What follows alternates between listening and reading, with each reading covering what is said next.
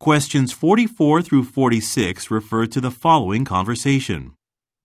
Jody, our department is falling behind schedule. We have a few hundred more invoices to log into the system, a job that should have been finished yesterday. The company may need to hire more accountants. Again? Just last month we hired another person. Can't everyone work a little faster?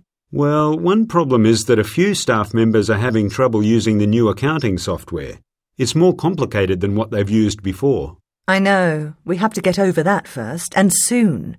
We should ask Tim Mackenzie to go over how to use it again. Number 44.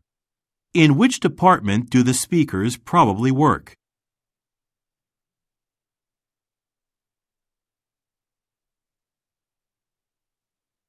Number 45. What problem does the man mention?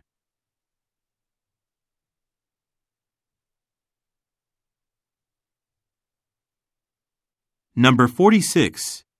What does the woman mean when she says, We have to get over that first,